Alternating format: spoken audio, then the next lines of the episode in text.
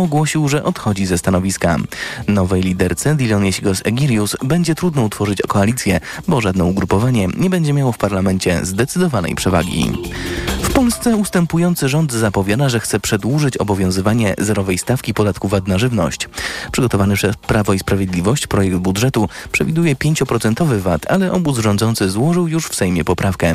Komentuje poseł Władysław Teofil Bartoszewski z Polskiego Stronnictwa Ludowego. To, że pan premier Morawiecki sugeruje jakieś inicjatywy e, legislacyjne, to przecież mógł sam to zrobić, jak, e, jak sprawował rządy. To nie musiał tego czekać, aż przyszły rząd to zrobi. Więc e, no, to jest farsa oczywista. Z budżetowymi skutkami zerowej statki VAT-u będzie borykał się już nowy rząd, na co zwracał uwagę poseł Bartłomiej Pejo z Konfederacji. Wszystko wskazuje na to, że w tej chwili państwo tak lawirujecie i, i odpowiedzieć jasno nie potraficie. To oczywiście prawda, że Prawo i Sprawiedliwość nie ujęło w projekcie budżetu przedłużenia tego VAT-u zerowego, co jest oczywiście bardzo korzystne dla Polaków. No ale pytanie, co dalej i jakie państwo będziecie mieli na to koncepcję? Zerowego VAT-u bronił poseł Piotr Król z Prawa i Sprawiedliwości. Nikt nam nie odbierze faktu, że, że w związku z tym, że ta inflacja po wybuchu wojny na Ukrainie gwałtownie skoczyła, że tych, tej obniżki VAT-u dokonaliśmy. Zerowa stawka VAT na żywność zaczęła obowiązywać w zeszłym roku, by złagodzić skutki inflacji.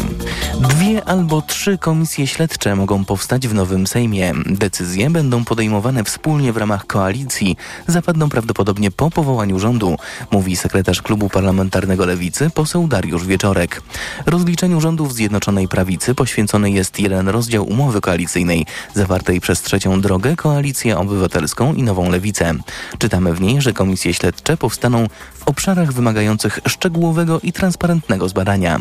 Wśród takich tematów poseł Wieczorek wymienia m.in. wybory prezydenckie w 2020 roku, które się nie odbyły, działania prokuratury z ostatnich lat, a także wykorzystanie publicznych pieniędzy podczas pandemii COVID-19. Słuchasz informacji TOK FM. Zabrze bada uczniów pod kątem zaburzeń lipidowych. W przyszłości mogą im grozić przedwczesnym zawałem albo udarem. Program Lipidogram dla pierwszaka obejmie wszystkich uczniów pierwszych klas szkół podstawowych. Grzegorz Kozioł. Autorami programu pierwszego takiego w Polsce są kardiolodzy ze Śląskiego Centrum Chorób Serca. Dr Krzysztof Dyrbuś wyjaśnia, że program badania stężenia cholesterolu ma służyć wyłapaniu zaburzeń u dzieci, których dzięki temu być może jesteśmy w stanie uchronić przed przedwczesną miażdżycą, uchronić przed y, przedwczesnym zawałem czy udarem mózgu. Gdy specjaliści zdiagnozują hipercholesterolemię rodzinną u pierwszaka, wówczas opieką zostaną objęci także jego rodzice, informuje profesor Mariusz Gąsior. To są osoby, które również mogą mieć przedwczesną miażdżycę, a nie wiedzą jeszcze o tym. W Polsce żyje około 200 tysięcy osób z tym schorzeniem. Większość z nich nie ma świadomości istnienia tej choroby. Z Zabrza Grzegorz Kozieł, TOG FM. Za chwilę nagłe zastępstwo, czyli program Jakuba Janiszewskiego, a kolejne wydanie informacji TOG FM o 11. Pogoda. Od zachodu napłynie deszcz i deszcz ze śniegiem, które także na zachodzie stopniowo będą się zamieniać po prostu w deszcz. I tam najcieplej. 10 stopni Celsjusza w Zielonej Górze, 9 we Wrocławiu, 8 w Poznaniu, w Krakowie 4 stopnie, w Łodzi 3, w Warszawie plus 2, a w Trójmieście 1 stopień powyżej zera. Radio TOK FM. Pierwsze radio informacyjne. Nagłe zastępstwo.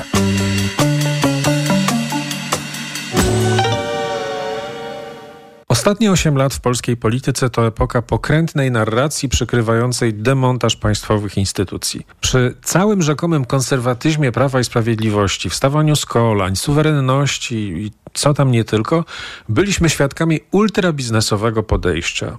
Przepływy finansowe należy ustawić i przekierować tak, by dawały wsparcie finansowe rządzącym. Pieniędzy publicznych używać tak, by dawały wsparcie partii. Partii używać tak, by zmieniła się w wieloręczną manifestację poglądów w gruncie rzeczy jednoosobowych, a co najwyżej bardzo wąskiej grupy. A społeczeństwo? Społeczeństwo należy umiejętnie rozegrać, najlepiej przeciwko sobie, podrzucając mu tematy bolesne, aczkolwiek też nie takie, przed którymi nie ma ucieczki. Przy całym szacunku do praw kobiet, a właściwie bez niego, podziemie aborcyjne zawsze było i będzie rozwiązaniem, zwłaszcza w sytuacji otwartych granic, przy całym braku szacunku dla mniejszości seksualnych, ale i w zasadzie bez jakiejś poważniejszej próby zniszczenia tychże, robić se mogą we własnej chałupie co chcą. Taki był mniej więcej przekaz i taki był sposób.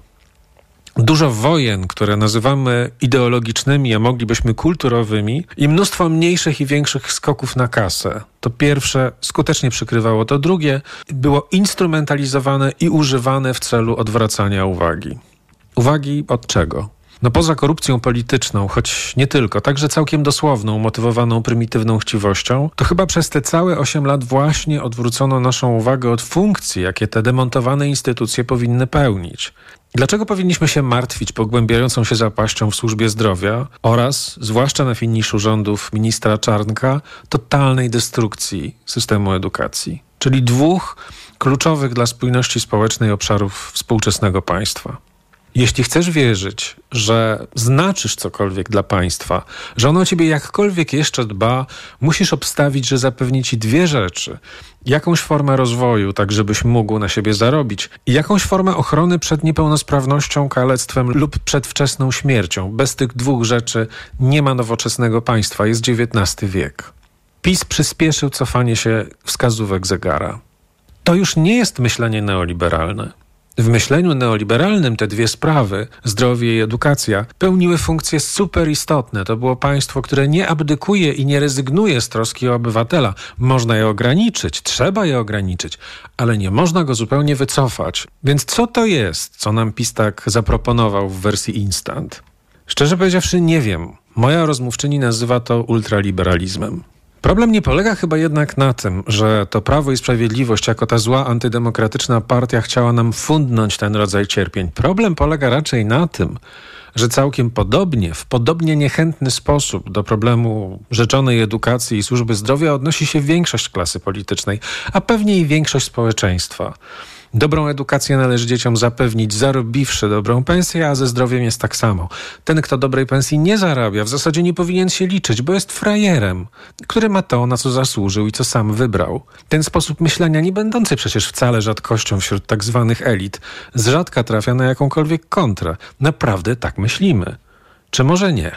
A potem się dziwimy, ale w sumie też nie jakoś bardzo, że w takiej lewicy świetny wynik wykręca niejaki poseł Litewka.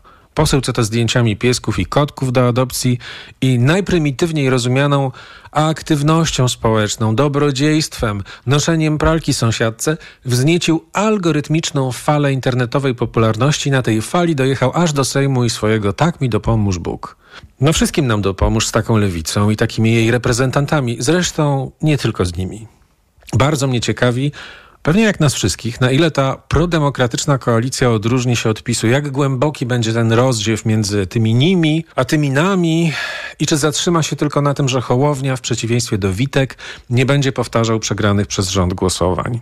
Bo jeśli tylko na tym, to powody do radości, owszem, są, ale mocno ograniczone. Nagłe zastępstwo. Jakub Janiszewski przy mikrofonie, a Państwa i moim gościem jest profesor Małgorzata Jacyna z Wydziału Socjologii Uniwersytetu Warszawskiego. Dzień dobry. Dzień dobry.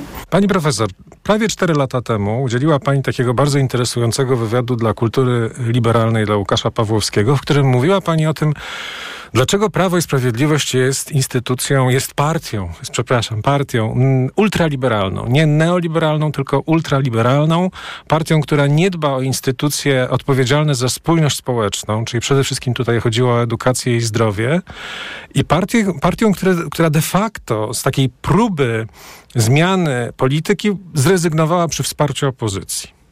Teraz mamy taką sytuację, w której opozycja koalicyjna dochodzi do głosu, ale czym jest ta opozycja i czy to jest naprawdę opozycja ideowa wobec Prawa i Sprawiedliwości, czy też dalej jesteśmy w tym porządku właśnie, który pani nazywa ultraliberalnym. Może zacznijmy od tego, co to w ogóle jest ten ultraliberalizm według pani.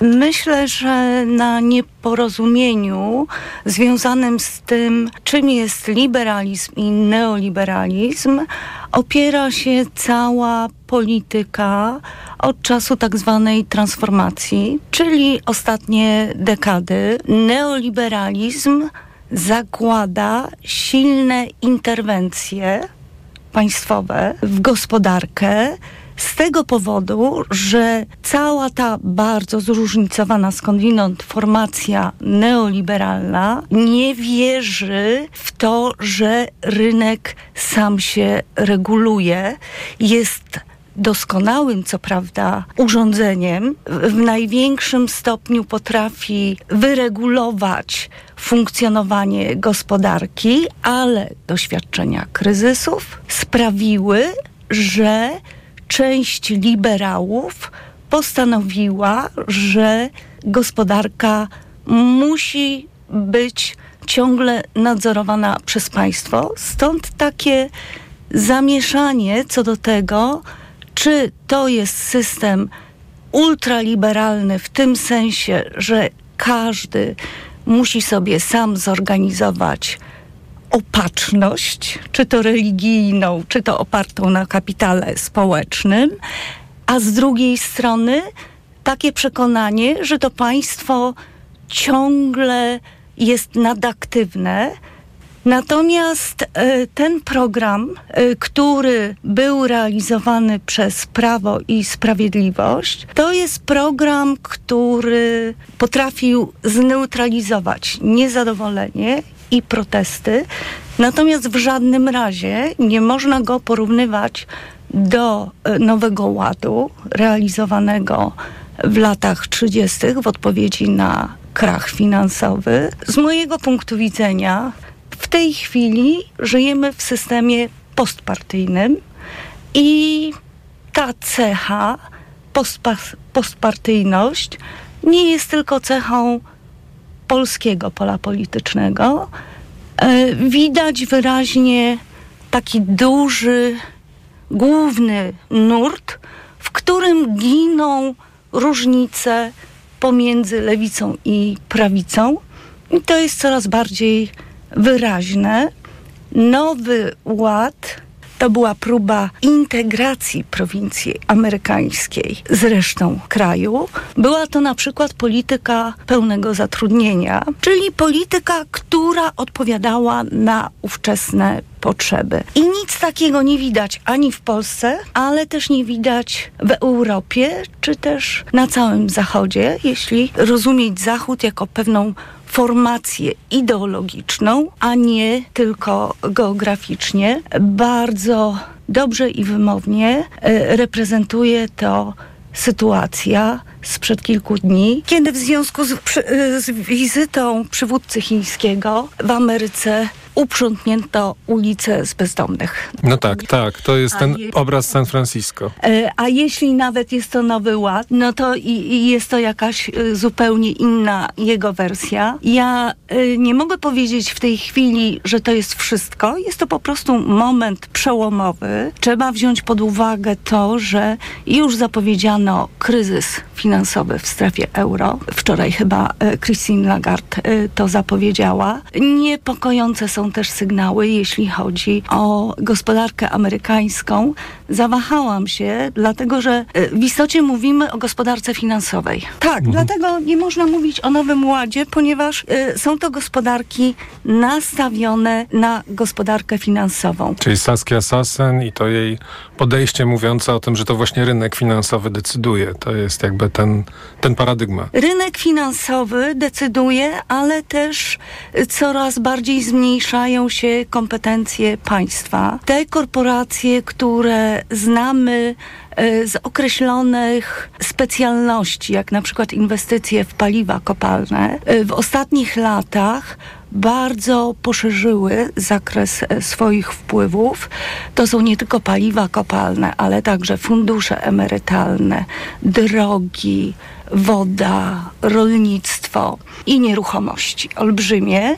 Czasami, jak na przykład w Niemczech, czynsze są dofinansowywane przez państwo, ale co to oznacza? To znaczy, że majątek tych korporacji jeszcze bardziej się powiększa, tak, że obywatele... Dzięki majątkowi publicznemu. A, oczywiście. E, tego rodzaju niepokoje też pojawiają się w związku z federalizacją Europy, e, w co właściwie te pieniądze będą inwestowane. Jeżeli byśmy sobie zadali pytanie, jakby w którą stronę to zmierza, bo pani e, mówi o o momencie przełomowym, ale ja mam wrażenie, że ten moment już trwa od dłuższego czasu, że żyjemy w jakimś takim układzie przejściowym. Jak możemy nazwać tą, tą przyszłość, w którą to zaczyna zmierzać? Znaczy, czy to jest, po, powiedzieliśmy o tym takim porządku ultraliberalnym, ale czy to jest jakaś taka oligarchizacja władzy? E, można tak powiedzieć, e, odnosząc to do różnych poziomów. To, co widać wyraźnie, to są zmiany w strukturze społecznej na Zachodzie. E, czego dotyczą te zmiany społeczne? Problem problemem staje się praca, to znaczy takie poczucie tego, że praca jest bezwartościowa.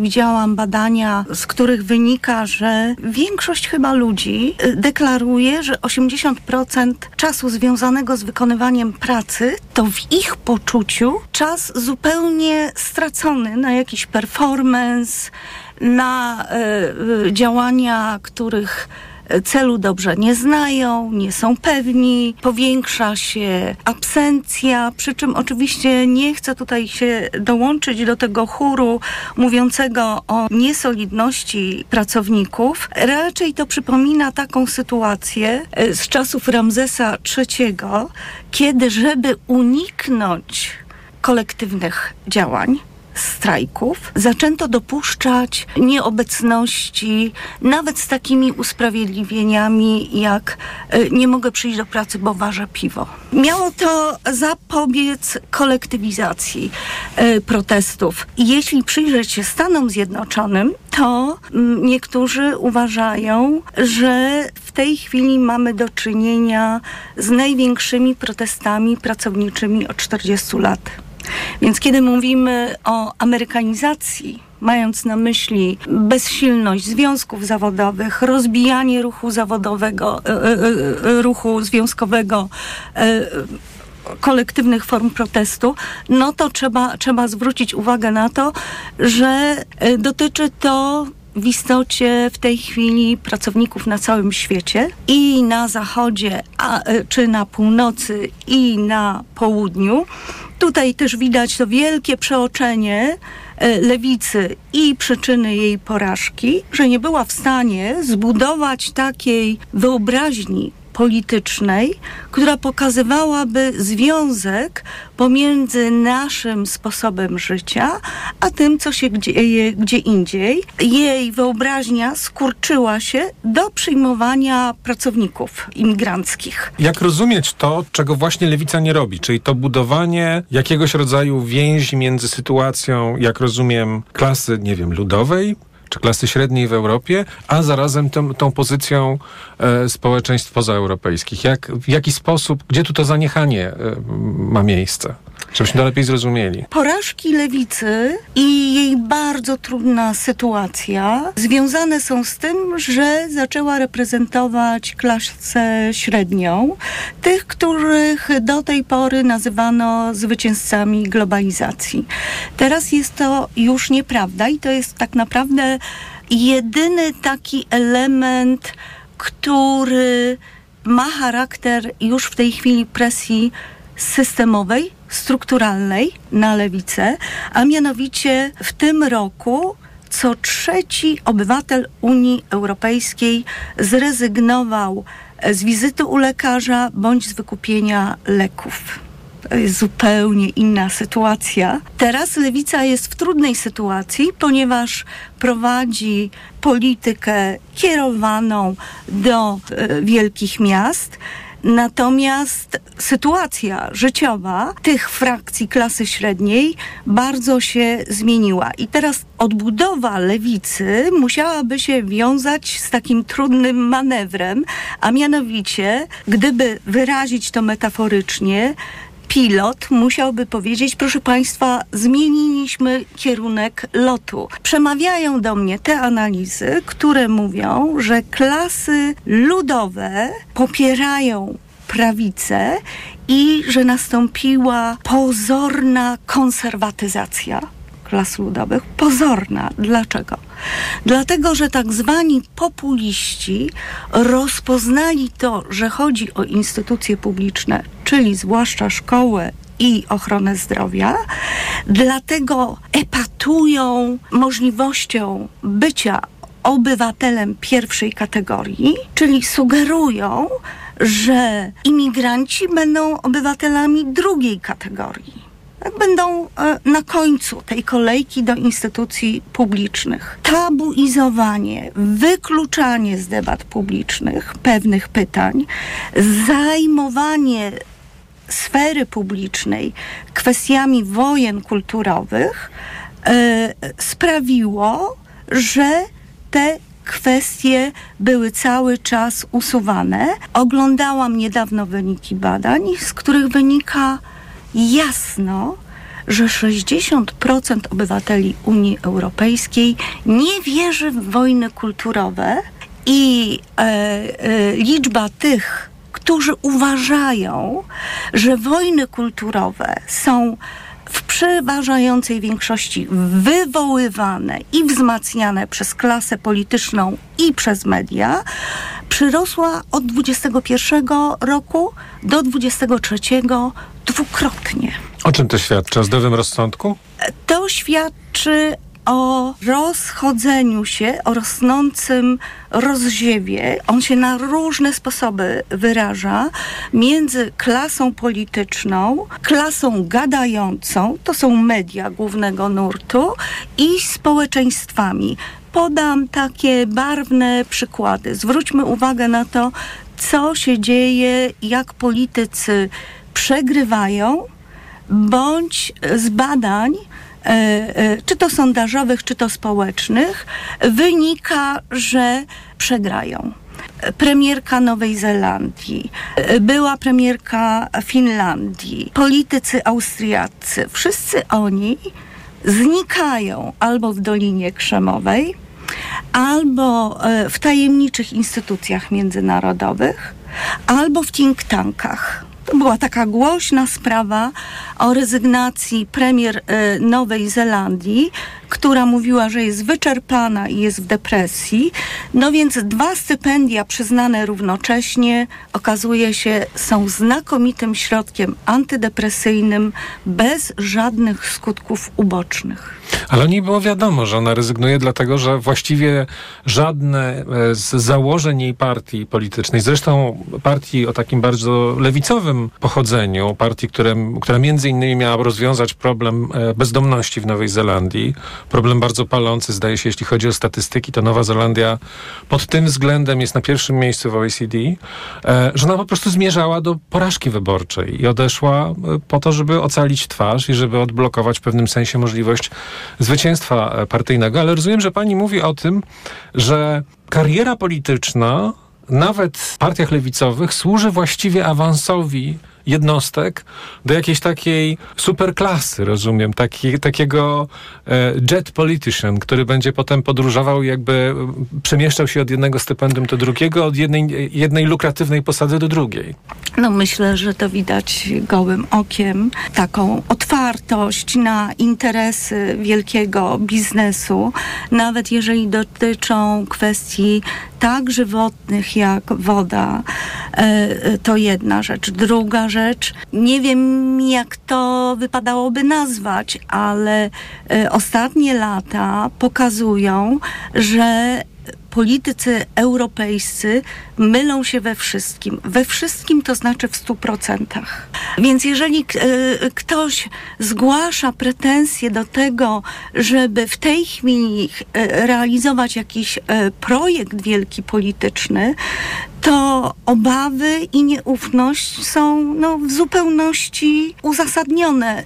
Wyniki badań mówiące o tym, co młodzi ludzie sądzą o eutanazji, już absolutnie nie wchodzi w grę e, e, mm, podtrzymywanie życia, tak zwana uporczywa terapia, ale młodzi ludzie odpowiadają bez mała na opis każdego nieszczęścia należy się eutanazja. Celują w tym zwłaszcza Kanadyjczycy. Na pytanie, co zrobić z ludźmi, którzy mieli ciężką chorobę, teraz wymagają rehabilitacji, ale są zbyt biedni. Rehabilitacja jest kosztowna. Eutanazja. Co zrobić z tymi, którzy popadli w jakieś uzależnienie? 80% odpowiada eutanazja. Co zrobić z tymi, którzy są bezdomni? Eutanazja. Czyli widać, że bieda stała się chorobą śmiertelną. Zakres ubóstwa w Europie stale się powiększa. Ja czytam, że na przykład nauczyciele proszą o miejsce na parkingu, bo tam chcą mieszkać. E, banki żywności zdarza się, że e, są już puste. Co drugi student francuski korzysta z banku żywności. Więc degradacja, poczucie takiej degradacji, to co brzmi melodyjnie, jeśli się mówi o geopolityce, a mianowicie deokcydentalizacja, ludzie doświadczają nie jako zwykłe pogorszenie, tak, ale mają poczucie bardzo gwałtownej deklasacji i bynajmniej nikt nie obiecuje, że się poprawi, ani kiedy się poprawi. Przeciwnie, mamy przed sobą kaskadę kryzysów. Ten najbliższy zapowiadany to kryzys finansowy. Ale równocześnie e, Unia Europejska i Komisja Europejska ustami Ursuli von der Leyen mówi o obronie europejskiego stylu życia. To czym to jest de facto dzisiaj?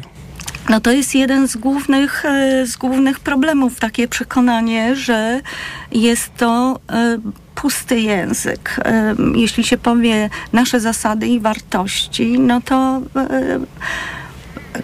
komentarzem jest naprawdę szczery śmiech.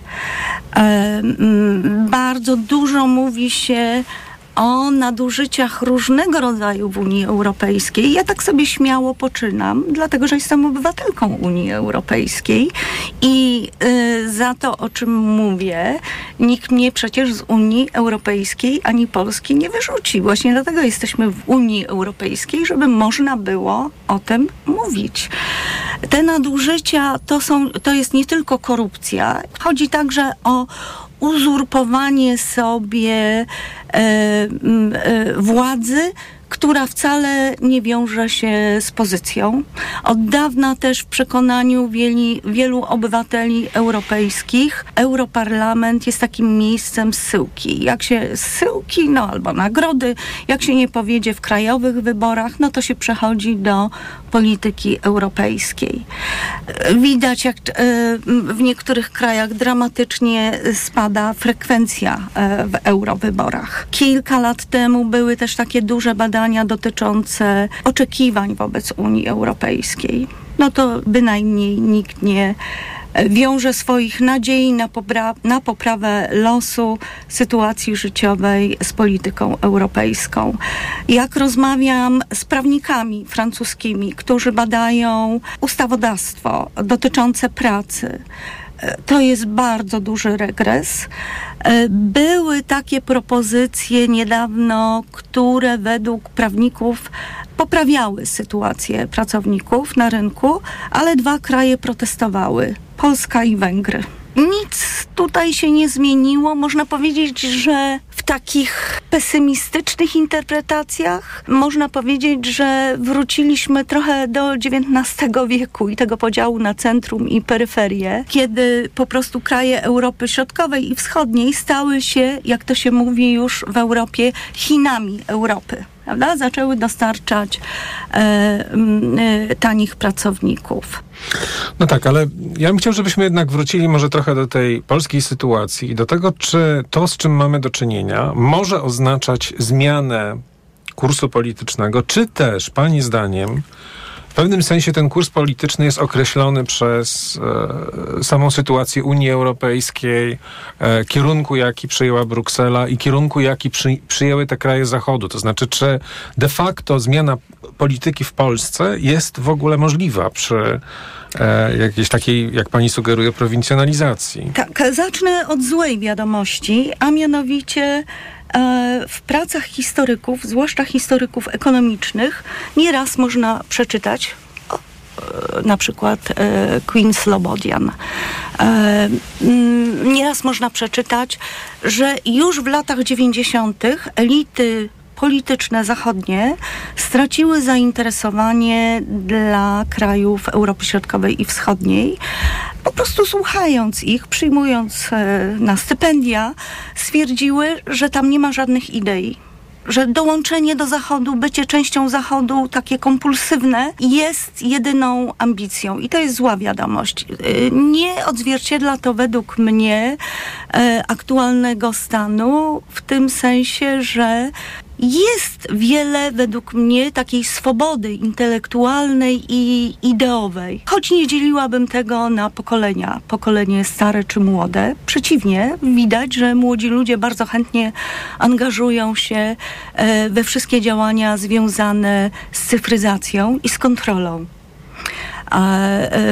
Nie w ogóle nie biorąc pod uwagę tego, jak to może się skończyć, a w tej chwili wszczyna się dochodzenie we Francji w sprawie stosowania algorytmicznego rozpoznawania twarzy. Jest to oczywiście działalność nielegalna, prowadzona od wielu lat. Więc to jest ta, e, e, to jest ta e, zła wiadomość. Jeśli chodzi o możliwe, widać, widać w tej chwili w Polsce, według mnie, takie, takie zatrzymanie. No bo weźmy, weźmy program tak zwanej demokratycznej opozycji. E, według mnie Prawo i Sprawiedliwość, jeśli miałabym myśleć o tej przegranej, mając na uwadze możliwość wzięcia takiego ideowego oddechu, a nie takiego myślenia o rzeczywistości społecznej jako żabie, y, do której podłączono elektrody. Czyli Rzeczywiście. mówi Pani o tych wstrząsach nieustannych, Tak, e- wywoływaniu takich kryzysów. Tak, przez- dokładnie. Mhm. Rzeczywiście poparcie dla Prawa i Sprawiedliwości spadło po decyzji o zakazie dla aborcji. Ale zwróćmy, i, i, i zdaje się, że już potem nie podniosło się, nie wzrosło. Ale zwróćmy uwagę na dwie rzeczy. Po pierwsze, ten protest został przechwycony przez aktywistki i natychmiast też osłabł. To jest jedna rzecz. Druga rzecz. Co się działo w następnych miesiącach? A mianowicie tych wypowiedzi nie było dużo, ale one były według mnie wstrząsające. A mianowicie e, chyba ze dwóch polityków Prawa i Sprawiedliwości pozwalało sobie na takie wypowiedzi w rodzaju to nie ma żadnego znaczenia, można sobie wyjechać.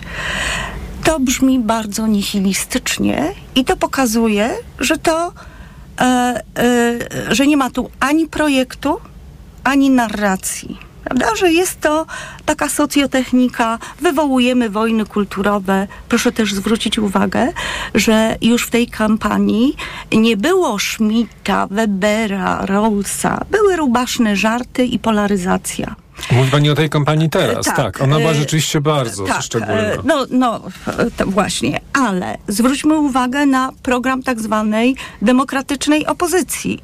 Spot antyimigrancki i przekonywanie nas, że to jest mm, mruganie okiem, że to jest y, imitacja populizmu Prawa i Sprawiedliwości. Jest to bardzo niebezpieczne. Jak ja mam odróżniać y, to, co jest y, prawdziwe, a co jest mrugnięciem Tak, co oka? jest, co jest tym przekazem, a co jest ironią. Czy, czy tam będzie zawsze stała świta, egzegeza, która będzie dokonywała egzegezy? Prawda? A my wiemy, że prześlizgiwanie się między pozorami a prawdą zwyczajnie sączy truciznę. A trzeba wziąć pod uwagę, że e, polskie społeczeństwo jest bardzo oswojone niestety z dyskursem rasistowskim przez to, że przez lata uprawiano dyskurs klasistowski i one są identyczne. Tak? Jeśli się przypomni, jak się opisuje klasy ludowe, to używa się takiego języka biologizującego życie e, klas ludowych. Czyli mówi Pani o tym, że pogarda wprowadzona do dyskursu politycznego, niezależnie od tego, w kogo jest wymierzona, zawsze działa tak samo, jakby oswaja Tak. pewien sposób myślenia. Tak, we Francji jest taki zwyczaj myślenia po prostu o tym, jak o truciźnie. Ona przez chwilę przebywa w żołądku, a potem rozchodzi się po całym organizmie. I e, jeżeli ktoś podpowiedział tę narrację, że ona jest dobra, bo to jest taka taktyka, e, to w istocie powiedział, my nie mamy żadnej narracji. My robimy kopie, wydanie drugie poprawione dla ludzi oświeconych, przenikliwych, którzy, którzy zrozumieją, że to się nie dzieje naprawdę, ale to jest e, na niby. To jest bardzo, m, bardzo niepokojące. E, I to przypomina trochę lata 30. Też powiedziałabym trzeba by się było zastanowić nad tym, ale czy ktoś w ogóle sobie postawił jakąś granicę w tej imitacji populistycznej narracji? A jeśli nie, to w co ona może się przemienić? Zwłaszcza, że wszystko wskazuje na to, y, y, y, że, że czekają nas trudne czasy. Zatem mniej rozmawiania o postprawdzie, mniej rozmawiania o fake newsach, mniej rozmawiania o teoriach spiskowych, bo to są kwestie, które blokują inne tematy. Po co jest szkoła? Po co pracujemy? Dla kogo ja pracuję? Ja pracuję na uniwersytecie i ja nie wiem tak naprawdę dla kogo pracuję, mając na uwadze te, wszystkie działania, które są związane ze sztuczną inteligencją. Ale tego nie rozumiem. To musi pani wyjaśnić jakoś bardziej po, po kolei. A chodzi o to, że w tej chwili mamy do czynienia z intensywnym wywłaszczaniem. Role instytucji publicznych przejmują e, na Zachodzie w tej chwili prywatne instytucje. One wytwarzają wiedzę, żeby Y, nie mówić takimi ogólnikami, to powiem, że często dostaję zaproszenia na konferencje, na wystąpienia. Proponuje mi się y, naprawdę bardzo niskie y, wynagrodzenie i w umowie podkreśla się, że wszystko to, co powiem, przestaje być moje, może być ten tekst zmieniany, ja przestaję być autorką, nie mogę go już nigdy używać. Ani tych problemów, ani tych interpretacji, to przestaje być po prostu moje. To jest e, e, praktyka, która dotyczy pola intelektualnego, ale dotyczy również, e, dotyczy również, zwłaszcza chyba nawet, wcześniej ich to dotknęło, pola artystycznego to jest groźne. Powiem dlaczego. Na przykład moi koledzy już przestali udzielać wywiadów y, publicznie do tej pory intensywnie byli obecni w Liberation, L'Humanité, y, y, w studiach telewizyjnych. W tej chwili już się nie pokazują. Dlaczego? Właśnie z tego powodu, że y, po pierwsze służy to koncesjonowanemu, kontrolowanemu pluralizmowi, po drugie, wydobywa to po prostu wiedzę, której nie mają think tanki przygotowujące w pośpiechu y, kampanie wyborcze.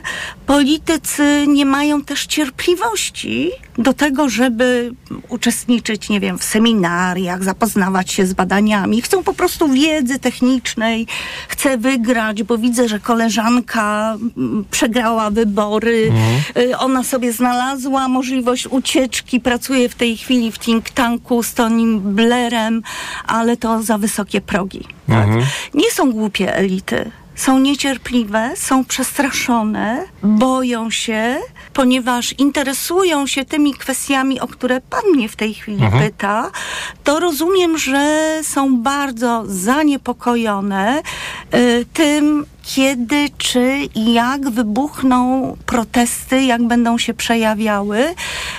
Odpowiem tak, jak się odpowiada we Francji. Tak, będą protesty. Ja nie mogę podać w tej chwili momentu, kiedy to się będzie działo, dlatego że ja mam bardzo tani, zwykły zegarek. Jeśli ktoś ma drogi zegarek, najlepiej Rolexa i spojrzy na ten zegarek, to zobaczy godzinę protestu. No to jest oczywiście ironiczne, co teraz e, pani mówi, ale w, w, ciekawi mnie ten zwrot, którego pani użyła. Ja nie wiem, dla kogo pracuje, być może pracuje dla sztucznej inteligencji. Jak to rozumieć? Kiedy mówi to profesorka e, uniwersytetu? To znaczy, że planuje się że usługi publiczne będą funkcjonowały w takiej bardzo ograniczonej wersji, będą zapośredniczone przez platformy cyfrowe. To już częściowo się dzieje. Są całe bloki tematyczne w krajach zachodnich, realizowane e, właśnie e, przez platformy cyfrowe, z tego powodu, że nie ma chętnych do pracy w zawodzie nauczycielskim. Są duże braki, brakuje nauczycieli nauczycieli matematyki, angielskiego, niemieckiego. E, e, przyjmuje się do pracy nauczycieli bez mała z castingu i tak dalej, bez, bez uprawnień. Więc... Rozumiem, że mówimy to, tak, za, tak samo o społeczeństwach zachodnich, jak i Polsce Oczywiście, w tej chwili. tutaj nie ma różnicy. Są różnice różnice, jeśli chodzi o pewną wyobraźnię społeczną, o e, pewien sposób debatowania, no na przykład usługi publiczne. U nas e, e, na przykład pielęgniarki, lekarze, lekarki nie lubią, żeby mówić, że są usługami, są ochroną zdrowia, pra- prawda? Natomiast we Francji jest to zaszczyt, był to zaszczyt pracować w usługach publicznych. E, usługi publiczne wiążą się z ideą braterstwa, pilnie studiowaną przez historyków francuskich e, i e, wywodzącą się zresztą z chrześcijaństwa ideą i tam używa się, dlatego się mówi państwo opatrznościowe, bo opatrzność boska zostaje zastąpiona przez opatrzność społeczną i wtedy każdy będzie mógł naprawdę dokonać wyboru, czy jest osobą wierzącą, czy jest ateistą, czy jest sceptykiem, agnostykiem, może sobie wtedy wybrać. Bo państwo staje się gwarantem pewnego Dokładnie, sposobu życia. Jeżeli ja y, mam telefon do, y, nie mam oczywiście, tak, do ordynatora, to ja mam pewną swobodę myślenia o tym, w co ja wierzę, w co nie wierzę. Natomiast jeżeli ktoś musi czekać dwa lata na wizytę u lekarza, albo nie stać go na kupno leków, ma dziecko z niepełnosprawnością, ma starych rodziców, to dzwoni do świętej Faustyny. To jest jego kapitał społeczny. Są ludzie szczęśliwi, którzy mają telefon i do ordynatora, i do świętej Faustyny. Tak by było pewnie najlepiej. Tak? Więc są duże różnice wyobraźni społecznej. Ważne jest to, żeby polskie społeczeństwo e, e, nie dało rozgrywać tej różnicy, tak? żeby nie, nie stało się łatwym łupem platform cyfrowych, dlatego że to, to też jest jeszcze jedna taka e, rzecz, która e, może spędzać sens powiek. No, na czarnym rynku e, bez problemu, nawet ja mogłabym kupić dane osobowe 10 milionów Francuzów. To kosztuje 600-700 euro, nie więcej. I teraz widać, jak bardzo politycy europejscy nie przewidzieli pewnych rzeczy. E, W mediach społecznościowych we Francji mówi się, że politycy europejscy to roślinożercy wśród drapieżników. Nie ma infrastruktury materialnej, e, nie ma, e, nie ma zabezpieczenia surowców. No, nawet w telewizji publicznej niemieckiej słyszałam, to dzięki kolegom, którzy znają e, niem, niemiecki, pracują w Szwajcarii, że już mówi się w Niemczech o tym, że nie ma możliwości zastąpienia e, e, energii z paliw kopalnych energią z odnawialnych źródeł. Że jakby tak te kwoty y, nie- kilkaset, 400 miliardów chyba i to y, w bardzo krótkim czasie potrzebnych inwestycji. No więc jak zaufać elitom, które ciągle się mylą? Tak? które ciągle się mylą, no i, y, i obawiają. E, Te zapowiedzi związane z elektroniczną tożsamością na całe życie, nie wiem dlaczego miałaby być to dla mnie jakaś szczególna gwarancja, albo zapowiedzi związane z walką z nienawiścią i tak dalej, które niepokoją. E, e, Utrudnianie dziennikarzom śledztw. E, To są śmieszne ograniczenia, chcę powiedzieć. Oczywiście one bardzo niepokoją. To, w którą stronę my skręcamy, to już zaczynamy rozumieć, dlaczego e, konstruowana narracja o osi zła, o demokracjach kontra autokracjach, no nie wypaliła. No już musimy to powiedzieć, prawda? E, Od czasu przynajmniej wojny na Bliskim Wschodzie. Ale to już rozumiemy, skąd się, skąd się bierze deokcydentalizacja e, i e, e, skąd się biorą te problemy. Chciałabym powiedzieć, to jest śmieszne, dlatego że jeżeli w tradycji europejskiej jest Boecjusz, to dobrze wiemy, że bycie, to, co się, to, co on nazywał młody chłopak, to jest też fascynujące. 17-letni mężczyzna stwierdził, że porządku nie utrzymuje się trzymając bata nad człowiekiem, tylko tak organizując sytuację, żeby on sam wiedział, co można, czego nie można. E, co można tak e, zrobić, e, czego nie można powiedzieć. E, mm, Wystarczy, wystarczy w pewien sposób zaaranżować sytuację. Julian Assange. To jest taka postać poddawana od lat niedobrowolnym peregrinacjom i zarazem taki niepokojący znak, że tego, tej obietnicy o wolności wypowiedzi nie należy brać tak całkiem dosłownie. Przecież my wiemy w zasadzie, co on miał do przekazania, to w zasadzie przekazał. My to wiemy, tak? Więc... Znaczy e, mówi pani o całym wycieku Wikileaks, że on w zasadzie wiele nie zmienił, tak? Nie, Że... nie, nie zmienił. No, No, my to mhm. wiemy. Ja mogę opowiadać, ja znam dużo szczegółów, e, tak, o rajach podatkowych. O, jeszcze jedna rzecz, prawda? E, Lepiej jest rozmawiać o, o, o, o postprawdzie, prawda? Te, w tej chwili glifosaty. No ja bym chciała od polskich europosłów, żeby mi zrela- ja ją znam, tak, ale polskie społeczeństwo nie zna tej sprawy, która ciągnie się od lat.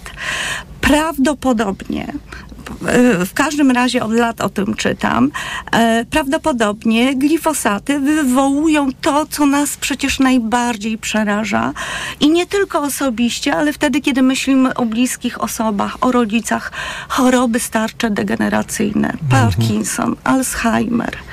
Dlaczego Europejczycy mają e, w taki sposób umierać, zwłaszcza, że te choroby pojawiają się u Europejczyków coraz wcześniej. To nie są już, e, można powiedzieć, choroby starcze. One pojawiają się nawet u 40-latków.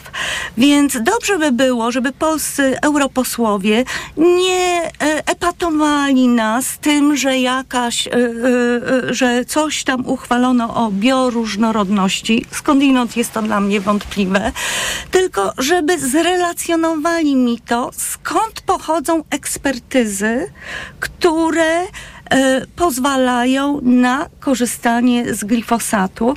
Proszę też nie mówić już o tym, że nie starczy nam wtedy żywności. E, Naprawdę te sprawy zostały przedyskutowane wielokrotnie już w krajach zachodnich i są, e, jest nad nimi debata od wielu lat. No dobrze, zostawiając ten wątek, bo to faktycznie jeszcze prowadzi w inną stronę, ale mam ochotę na koniec tak zapytać panią, czy pani w ogóle twierdzi, że istnieje coś takiego jak podmiotowość polskiej klasy politycznej? To znaczy, czy oni są sprawczy w jakikolwiek sposób? Czy też jest tak, że w zasadzie nasze wybory polityczne są drugorzędne względem tego, no, jakby, co zostało nam przyznane przez położenie geograficzne? Jeżeli chodzi o sprawczość polityczną, to Eloi Laurent, amerykańsko-francuski ekonomista, policzył, że z takiego agresywnego, agresywnej retoryki Prawa i Sprawiedliwości i Orbana nic nie wynika. To znaczy zależność od kapitału niemieckiego jest cały czas taka sama. I jest to w zasadzie dyskurs zastępujący dyskurs klasowy. Nie mówmy o nierównościach klasowych, e, nie mówmy o sile kapitału, oczywiście większej, większego niemieckiego. Mówmy o, e, różnicach, napięciach, resentymentach narodowych zastępowanie dyskursu klasowego dyskursem nacjonalistycznym. Jeśli chodzi o przyszłość i o perspektywy, e, Myślę, że tak. E, W tej sytuacji wiele krajów wypracowało sobie zupełnie nową pozycję. I nie tylko mam na myśli Turcję. A przywódcy wielu krajów zachowują się według mnie y, asertywnie, ale mm, w takim sensie nazwałabym to geopolityczną poliamorią, tak? Czyli nie stawianie na jakiś jeden tandem. E, Zwróćmy uwagę na to, że e, no, jesteśmy y, sojusznikiem mocarstwa Stanów Zjednoczonych. Stany Zjednoczone to mocarstwo. Stany Zjednoczone to nie niania, to mocarstwo. My nie wiemy, ja mogę się domyślać dzięki geopolitykom, e, my nie wiemy, jaką strategię mają Stany Zjednoczone. widać, że ta retoryka zmienia się z miesiąca na miesiąc. Najpierw, jeśli chodzi o wsparcie dla Ukrainy, była to polityka zgodna z naszymi, cytuję, zgodna z naszymi wartościami i interesami. Potem e, akcent przeniósł się na interesy. Potem e, e, pojawiło się, to prezydent e, Stanów Zjednoczonych mówił, tworzymy miejsca pracy, e, a kilka dni temu w Financial Times przeczytałam, że Rosja została osłabiona, bo już nie jest konkurentem w sprzedaży gazu. I to jest, nie ma się o co obrażać. To jest polityka. Tak? E, Na tym, e, bo w końcu wiemy, co to znaczy osłabienie Rosji. Tak? Rozumiemy, czym jest osłabienie Rosji. I to jest bardzo ważne. Więc e, wydaje mi się, że oczywiście takie momenty są niebezpieczne, no ale tworzą e, pewne szanse. E, tak jak powiedziałam, geopolityka poliamoryczna. Nie stawianie na tandem. Widzimy, że, że, że następuje erozja relacji pomiędzy Francją i Niemcami to była świetna okazja do tego, żeby ją wykorzystać, bo jakkolwiek rzeczywiście y, y, jest wiele takich sytuacji, kiedy wobec krajów Europy Środkowej i Wschodniej Niemcy i Francja występują razem, no to trzeba pa- pamiętać, że jednak y, zamówienia broni zostały odwołane nie tylko przez Polskę, ale także Niemcy. Mm, Trzeba też pamiętać, że Obecne są na Zachodzie takie domysły, że jakby presja e, związana z tym, że lokalne elity polityczne, lokalne, czyli francuskie, niemieckie i tak dalej, włoskie, mm, e, e, obawy tych elit o zdolność do utrzymania się przy władzy będzie je stawiała w bardzo trudnych sytuacjach konieczności wyboru. Czym jest Unia Europejska? Czy to są Niemcy i kraje Europy Środkowej i Wschodniej i e, kraje Europy Południowej, które mają inne problemy? E, mm, e, czyli e, Francja, Włochy, Hiszpania, Portugalia, inne problemy związane oczywiście z imigrantami, z uchodźcami, ale też mają, co tu dużo mówić, inne sentymenty.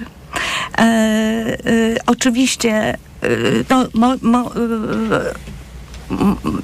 moja wiedza czasami jest bardzo ograniczona po prostu do środowiska, z którym miałam kontakty i ja wiem, że moi koledzy mają silne proeuropejskie uczucia. Ale ja też dobrze wiem, słuchając również geopolityków francuskich, którzy już nie są moimi kolegami, że takie sentymenty związane z Afryką, tak, e, gdzie przeplatają się naprawdę bardzo trudne uczucia i bardzo, bardzo e, fakturowa, jeśli można tak powiedzieć, pamięć, no jednak te związki dla nich są często, widzę, silniejsze od związków z Europą Środkową i Wschodnią. Prawda? I interesy, i sentymenty e, Europy, nazwijmy to południowej, no, skierowane są w tamtą stronę. Dziękuję bardzo Państwa i moim gościem była profesor Małgorzata Jacyno z Wydziału Socjologii Uniwersytetu Warszawskiego. Nagłe zastępstwo.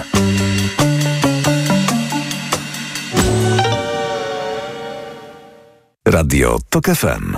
Pierwsze radio informacyjne. Reklama. Teraz w euro. Dwie raty gratis i do kwietnia nie płacisz. 30 rat 0% na cały asortyment. RRSO 0%. Nie dotyczy produktów Apple, kart podarunkowych i kodów aktywacyjnych. Promocja do 30 listopada. Regulamin w sklepach i na euro.com.pl. Wiadomość dla tych, którzy czekają na dobrą okazję na zakup smartfonu. Nie musisz czekać na Black Friday. W sklepie Samsung.pl już teraz kupisz smartfon Galaxy S22 Ultra w rewelacyjnie niskiej cenie 3699 zł, czyli o 2200 zł taniej. Taniej. Do tego raty 0% z opcją odroczenia aż o 3 miesiące. Promocja trwa do 28 listopada 2023 roku lub do wyczerpania zapasów. Najniższa cena w ciągu 30 dni to 5899 zł. Szczegóły oferty ratalnej na stronie samsung.pl. Koniec roku? Czas na zmiany. Odważna stylistyka, nowoczesna technologia oraz frajda z jazdy czekają na Ciebie. Opel Astra, Mokka i dostawczy Mowano z wyprzedaży rocznika 2023 są jeszcze dostępne. Wyjedź z salonu swoim nowiutkim Oplem przed nowym rokiem. Największy wybór masz na początku akcji. Z finansowaniem w pożyczce 50 na 50 RRSO 0% lub w leasingu 101% dla firm. Sprawdź dostępne oferty u swojego dealera lub na opel.pl. Szefie, to będzie złoty biznes. Spokojnie, spokojnie, biznes trzeba robić z głową. Dlatego zanim podpiszemy umowę, sprawdź kontrahenta na big.pl. W raporcie Big Info Monitor znajdziesz dane na temat zaległych kredytów i płatności firm w jednym miejscu. Po co ryzykować współpracę z dłużnikiem? Szef to ma głowę. Ty też sprawdź wiarygodność klienta lub swojej firmy. W Big Info Monitor znajdziesz dane o długach, a dodatkowo wskaźnik ryzyka MŚP, informacje z wywiadowni gospodarczej i dane z BIK-u. Wejdź na big.pl i zabezpiecz swój biznes. Ogłaszamy żabkobranie! Za dwa złote dobieranie! Skocz do żabki i dobierz mleko wiejskie 2%, piątnicę lub sałatkę jarzynową z jajkiem dega za jedyne 2 złote, robiąc zakupy od najbliższego poniedziałku do soboty za minimum 10 zł. Żabka. Uwolnij swój czas. Miej pod kontrolą swoje męskie sprawy. Po czterdziestce badaj się regularnie. Jak? W domu. Prostym testem na prostatę. Sprawdź to szybko i łatwo. Zrób test z domowego laboratorium. Test na prostatę PSA Test. Przeznaczony do wykrywania podwyższonego poziomu antygenu PSA obecnego przy chorobach prostaty. To proste. Sprawdź ten i inne testy w aptekach i na domowelaboratorium.pl. Twoje domowe laboratorium. Nasze 35 lat doświadczenia w diagnostyce. To jest wyrób medyczny. Używaj go zgodnie z instrukcją używania lub etykietą. Producent podmiot prowadzący